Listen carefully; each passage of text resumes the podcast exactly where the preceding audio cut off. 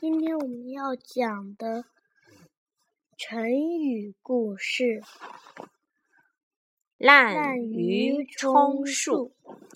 古代有一种和笙很相似的乐器，叫竽。水滥竽充数里边这个竽就是种乐器，吹奏起来很动听。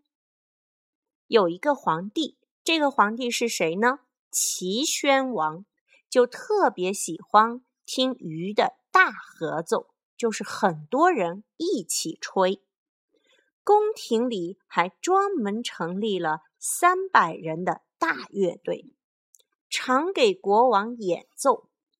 其中有个叫南郭先生的，不会吹竽，但因为乐队成成员工资很高，他也就厚着脸皮混进了乐队里。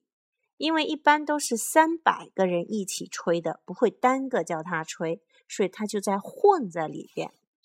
开始时他还觉得有点心虚，时间一长，他发现。根本没人注意他在假吹，于是他就放心大胆的继续混下去。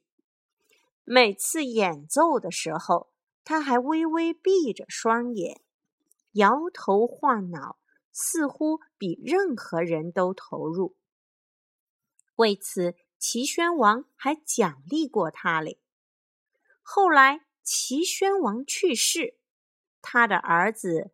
齐闵王继位，齐闵王也很喜欢听吹竽，不过他喜欢听独奏，就是听一个人吹，而不是三百个人一起吹。